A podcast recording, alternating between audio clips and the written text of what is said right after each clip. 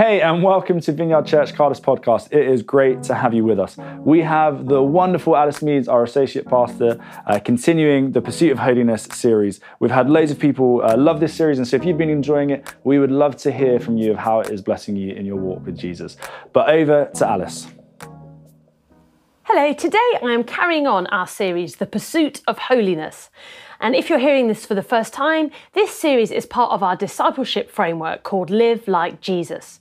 And this is something that we are going to return to over the coming months and years as we look at what it means to be a disciple of Jesus.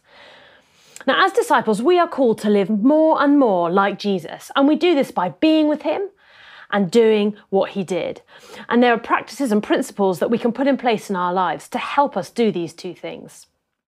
And as we kind of push on these two pedals, be with Jesus and do what Jesus did, there's this transformation process that takes place in our lives. And that is what discipleship is. It's a journey of transformation, of moving from here to there. And as Jesus' disciples, as his apprentices, there's always this danger that we get stuck, you know, that we stop growing. And that's why we're going to keep coming back to live like Jesus. It's not just this one off series, but as I said, a framework for us to use to help us grow as his apprentices, both individually and collectively, you know, we want to be a church that is full of folks that take discipleship seriously, you know, not just for our sakes, although there's benefit enough just to do that, but, but for the sake of our city and of our nation and beyond. So, as we think about this idea of holiness and what it means to pursue holiness in our lives, you know, to be holy as God is holy, 1 Peter 1 16, um, what we're talking about is this transformation process of living lives that increasingly look different to the world around us and more like the God we worship, the Jesus that we follow. So today we're going to be back in 1 Peter, but in chapter 2, if you want to turn to it, or it'll come up. Here we go. Therefore, rid yourselves of all malice and all deceit, hypocrisy, envy, and slander of every kind like newborn babies, crave pure spiritual milk, so that by it you may grow up in your salvation, now that you have tasted that the Lord is good. I'll just pause there. I love that expression, grow up in your salvation. It's a great summary for discipleship. You know, James quoted John Wimber a few weeks ago. John Wimber started the Vineyard movement, and he used to say this I want to grow up before I grow old. You know, and what he means by that was, you know, I wanted, I want to be a mature follower of Jesus. I want to engage with the discipleship process in a way that deeply transforms me because that is the best way to live. And Peter is talking here about that. In order to do this, we should crave the things of God, the presence of His Spirit at work in us. Just like, he says, a baby, a newborn baby craves milk. Now, if you've ever seen a baby or had a baby um, and seen them sc- screaming out for milk, you'll know that what they are expressing as they scream out isn't just kind of mild feeling of, oh, I could really do with a drink of milk right now, please, mummy. No, it is an intense, single minded focus on the one thing that they want and they want to have it straight away. And if you've ever been around a baby, you'll know that a baby won't stop crying until it gets that milk that it wants. I remember many a frustrated moment, a frustrating moment of rushing to feed my boys when they were newborns as they were screaming out for milk, thinking to myself, I just want this noise to stop, and kind of rushing for that moment where they'd be finally being breastfed so that me and anyone else in the house could just have that sigh of relief. Oh, the noise has stopped and all is calm. That is some craving. And Paul says that is what our hearts should be like relentlessly craving the things of God, craving His presence, His Spirit in that same single minded, determined way in order to be transformed and mature in our discipleship to Jesus, to grow up in our salvation. And what Peter has understood is that the pursuit of holiness is intrinsically linked to a spirit filled life. It is the Holy Spirit, the presence of God, that drives the transformation process, that makes us holy. You know, 1 Thessalonians 5:23 it says, "May the God of peace make you holy in every way." Or in the second letter to the, to the Thessalonians, um, chapter 2:13, it talks about a salvation that came through the Spirit who makes you holy. Now, as we'll see, we have a part to play in that process, but it's the Holy Spirit that drives it. You know, it's the Holy Spirit that does the heavy lifting, if you like. It's a bit like when me and my youngest son um, bake together. He loves uh, baking and I love cake, so it's a bit of a win-win in our house. And uh, and when we've made a cake for someone, my son will be pleased as punch with it. You know, he'll be like, "Look at the cake that I've made," and he'll feel this ownership over it. You know, he's so proud of it. But the truth be told, I'm the one that's done the legwork for the cake. You know, I'm the one that's made sure it's all measured out properly, that I've scooped out any kind of eggshell that's made its way in there, and that's made sure he's washed his hands, um, who's made sure it's all been stirred through thoroughly. And of course, you know, I'm his mum, so I'm more than happy for him to take the credit, you know. Um, but the truth is, it's me that has overseen the whole process, who's done the heavy lifting. And likewise, we have a part to play in our lives in pursuing holiness, but it's God who does the heavy lifting. It's the spirit in us that transforms us to live more like Jesus, to make us holy. Now, of course, it is true that as humans that we have willpower and can, of course, affect and change our behaviours to some degree in order to live more holy lives. That is true. But the level of deep transformation that we're talking about, of living a holy life as He is holy, cannot be the result of mere human effort. It cannot come from just willpower alone. There are some things that go so deep, only the Spirit can break it off. Some patterns of behaviour, some brokenness at the root of our sinful behaviour that goes so deep that we need access to a power outside of ourselves. And it's important that we understand this because without the Spirit, the pursuit of holiness can, at best, you know, be a frustrating experience that doesn't get you very far, but at worst, be a journey down a kind of striving, deadening religious path that actually leads you farther away from Jesus than towards him. It's the work of the Holy Spirit to first convict us of our sin, to bring it into the light, and then to lead us into a life of increasing freedom from the entanglement of sin. You know, we spoke a few weeks ago about how there is a massive difference between conviction and condemnation. The Holy Spirit will convict us of our sin, the enemy will condemn us for our sin. You know, the Holy Spirit, if we let Him, will shine a light on our sin to let us see it for what it is, you know, an offense to God. That is the reality of our sin. It's offensive to God. Paul spoke about that last week. And of course, that's never an easy place to be in. It's not an easy process. But it is one that if we engage with it, it can lead us towards more freedom in our lives, a chance to move forwards from darkness to light. That is the total opposite of condemnation. Now, anyone, uh, anyone that has spent any time with me over the last couple of years will know that I love the author Sharon Garlough Brown. She came and did our women's retreat last year. You know, I sent her an email thinking, please, it'd be so great. And she said yes. And she did this amazing women's retreat with us. And she has written this collection of books that have just been life changing for me. They may be written particularly with like a, a female audience in mind, but I think anyone could get a lot from them if you've not read them. And I just want to read a bit from one of her most recent books called Shades of Light it captures kind of what I'm trying to say, I suppose, far more eloquently than I ever could.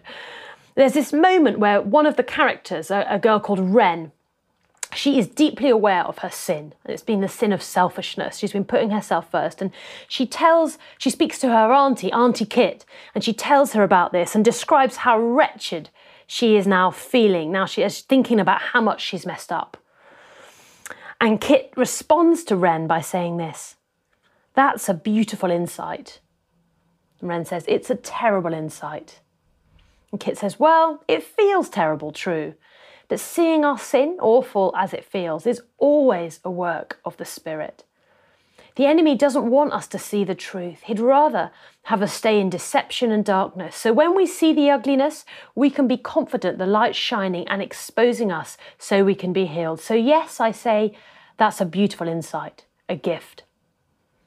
Wren says, Okay, if you say so. Kit laughed. Trust me, I see the ugliness in myself all the time. As long as we don't head into shame and condemnation over it, but into gratitude for God's grace and forgiveness, then we're heading in the right direction. And I love that. It's a cracking book if you've not read it. I love the picture it gives, you know, in the way it says that it's the Holy Spirit that convicts us of our sin, but so as to expose our deep brokenness, the places where we need to be healed, to allow us to move from darkness to light, you know, where we get to experience afresh God's grace and forgiveness in our lives. That is the work of the Holy Spirit. The enemy, on the other hand, either convinces us that our sin isn't that big a deal, you know, so that we just carry on living in our brokenness, trapped by the entanglement of our sin, by patterns of behavior that get us down. Or if we are aware of our sin, then he condemns us and he puts this heavy burden on us, the burden of shame. Instead of bringing our sins into the light so that we can be healed, we are uh, then tempted to keep our sins in the dark, afraid that others might see them and then reject us. In those moments, we can take on an identity of shame that moves us from just thinking, I've done something wrong, to the misheld identity of believing that there's something wrong with me. That is not the work of the Spirit, but the enemy. That is not the identity that we're called to live out of as followers of Jesus. Let's jump back into our passage, 1 Peter, in 1 Peter chapter 2. We're going to skip down to verse 9, where Peter begins to think of what is the, to tell of what is the identity that we should live out of. It says this But you are a chosen people, a royal priesthood, a holy nation, God's special possession, that you may declare the praises of him who called you out of darkness into his wonderful light. Once you were not a people, but now you are the people of God. Once you had not received mercy, but now you have received mercy. Dear friends, I urge you as foreigners and exiles to abstain from sinful desires which wage war against your soul. That is the identity that we're to live out of as the people of God who He dearly loves. We are His treasured possession. We have received His mercy and His grace. We know the arms of our Father who would run out and meet us whilst we are still covered in our own mess. That is who we are as followers of Jesus, people who have moved from darkness into His wonderful light. And living a holy life is to live more and more out of that identity. And as we do this, it's like the Spirit is able to do that deep transformation work in us. He moves us towards greater and greater freedom freedom from the sin that Scripture says so easily entangles us. Now, I use a word like freedom here, but do so knowing that this looks totally different to how the world would define freedom. You know, freedom in our culture is often seen as the ability to do what you want whenever you want. You know, do whatever you feel like doing, whatever it is that you desire. But what the world calls freedom, the Bible calls sin, and tells us that this sin can so easily become our master. Verse 11, you know, where it says, the sinful desires that have the capacity to wage war against our very souls.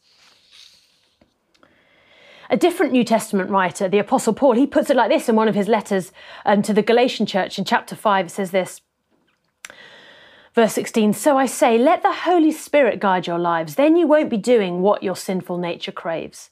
The sinful nature wants to do evil, which is just the opposite of what the Spirit wants. And the Spirit gives us desires that are the opposite of what the sinful nature desires. Paul's basically saying here that in life, you basically have these two different options life lived in the Spirit or life lived by your sinful desires. And they are the complete opposite of each other.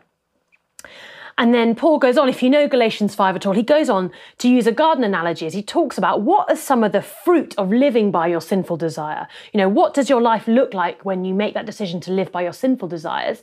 And then he compares it with what, but what does your life look like if you um, follow the path of living your life by the Holy Spirit instead? I want to read it. I'm going to read it from the message because it's really different language and it helps kind of refresh it for those of us that know the chapter already. So according to Paul, this is what living by your sinful nature looks like in your in our lives, what the world would call freedom.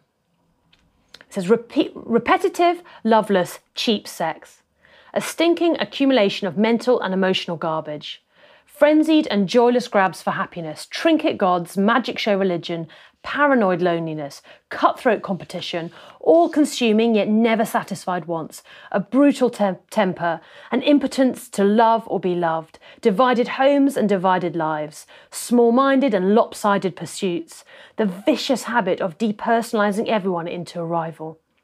Uncontrolled and uncontrollable addictions, ugly parodies of community. That's some lists Compare that with what Paul lists as the fruits of the spirit filled, holy life, of what it looks like to live a life guided by the Spirit, not by our sinful desires. He goes on to say this this is what it looks like affection for others, exuberance about life, serenity. We develop a willingness to stick with things, a sense of compassion in the heart, and a conviction that a basic holiness permeates things and people. We find ourselves involved in loyal commitments, not needing to force our way in life, able to marshal and direct our energies wisely. So, what the world calls freedom, the Bible calls slavery to sin. And what the world would call slavery, or at least restriction, you know, living a godly life where you don't just do what you want, That's what the world would call slavery. The Bible calls freedom.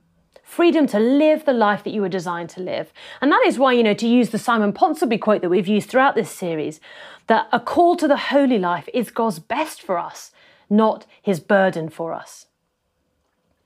Now, I don't know about you, but when I read those lists and uh, when I read the second list, that is the life I want. That's the fruit I want to see in my life as the Holy Spirit works in me. Is that the fruit that you want to see in your life? Is that the choice that you're making to live life by the Spirit, not by your sinful desires? So, does that mean we, we simply do nothing? You know, we just sit back and let the Holy Spirit work in us? Of course not. You know, whilst it is the Holy Spirit that drives the transformation process, that grows this fruit, our job is to partner with Him to, uh, to create the conditions for growth, you know, the perfect soil for this fruit to grow. We, of course, have an active role to play. You know, remember how Peter started chapter 2, where he says this rid yourselves of all malice, deceit, hypocrisy, envy, and slander. You know, he's making it clear that there is an active role here. Of course, we have an active role in pursuing holiness. It's just that this is to be done in step with the Spirit, with His power doing the deep work of transformation in us. Paul Crucial, in his talk last week, looked at some of the things that we can begin to do in our own lives as we begin to walk this out and partner with the Spirit. He talked about thinking about the choices we make, you know, taking our thoughts captive, confessing and trading our sins. That was all in last week's talk, so go back and listen to it if you missed out. We are not to be passive in this process in any way. We are to fight against sin and the war it wages against our souls. You know, for me recently, this has looked like coming off all social media. I realized that I was filling myself with stuff that was ultimately just unhelpful, that it was producing fruits in my life of comparison, judgmentalism, ingratitude. It wasn't helping me ultimately pursue holiness in my life. It wasn't helping me grow up in my salvation. And so I've come off it. Now, I'm not saying that you need to do that. You know, you walk your own path with this. I'm not saying that's for everyone, but maybe just think about this question for a minute. What choice can you make today to more actively pursue holiness in your life? The pursuit of holiness is a beautiful thing. You know, in our services last week, there was such a sense of God's presence moving among us when we take holiness seriously, you know, when we consecrate ourselves, you know, literally consecrate means setting yourself apart as holy. When we do that, it's like this declaration that we take the name of God seriously. It's, it's, we, we declare in that moment, Lord, I trust your ways. I trust that your ways are the best for my life, that I am not in control, but you are, that you know best. And as we do that, His Holy Spirit is able to move more and more freely among us. Holiness welcomes the Holy One, and the Holy One comes with all his glory and majesty and authority. But it doesn't just stop there, you know, within the church. As Jesus' bride, as the church, we are to be so consecrated to God that God's presence in us permeates us and then changes, goes out and changes the world around us. We are to be transformed to bring transformation. Let's just jump back into Peter's letter. He makes this clear in the next verse, in verse 12, that this life, this fruitful, holy life in the Spirit, is to be put on display for all to see. Verse 12, he says this Live such good lives among the pagans that though they accuse you of doing wrong, they may see your good deeds and glorify God on the day he visits us. Now, the context of him writing this letter was in a time of great persecution for the early Christians living under the Roman Empire. And what he's saying here is that even though you may be accused of doing wrong, even though you may be persecuted because you're a follower of Jesus, live so well among the people around you that they will see how you live. They will see the authenticity of your faith lived out in a holy life, and they will come themselves to know God and one day glorify Him. Again, I love how the message puts it. It says, verse 12, then they'll be won over to God's side and be there to join in the celebration when He arrives. I love that. We are transformed in order to bring transformation, to help others move from darkness to light. And in that verse, verse 12, there, Peter is actually quoting his Saviour, Jesus, who he actually heard teach this very lesson on the mountainside of Galilee on the Sermon of the Mount, recorded for us in Matthew verse 5, where it says this You, this is what Jesus taught, you are the salt of the earth. But if the salt loses its saltiness, how can it be made salty again? It is no longer good for anything except to be thrown out and trampled underfoot. You are the light of the world. A town built on a hill cannot be hidden. Neither do people light a lamp and put it under a bowl. Instead, they put it on its stand and it gives light to everyone in the house. In the same way, let your light shine before others, that they may see your good deeds and glorify your Father in heaven. I mean, Peter in his letter is essentially summarizing what Jesus taught in that moment. Let your light shine before others, that they may see your good deeds and glorify your Father in heaven. Now, these images of, of salt and light that Jesus uses here as he was preaching, they're such kind of evocative images, aren't they? Of, of how we, as followers of Jesus, are to show up in the world around us, of how refreshingly different our lives are to look, uh, to look from the world around us, and, and what impact this should then have. Change must start with us. It must start with the church. The salt and light must be salty and shining before the church is of benefit to the world. And you know, in a world of the bland and the mundane, of apathy and mind numbing entertainment and consumerism, the people of God are to be salt, to live lives of meaning and purpose. In a world of darkness, of loneliness, of despair, where people have been sold the lie that if you live your life by every desire, you'll be happy, but then are left desperately shortchanged and unfulfilled. The people of God are to be light. We are called to be a people who take the name of God seriously and to live holy lives who live differently. And as Peter says, we are to live as foreigners and aliens in this world, making our home in Jesus, not in this world. The Lord is calling us, His people, to be salt and light in this city and in this nation, to live holy lives that will look different and that will bring transformation. And the question is will we, his disciples, his people, will we take his call to pursue holiness, to live a life in step with his spirit seriously? Thank you.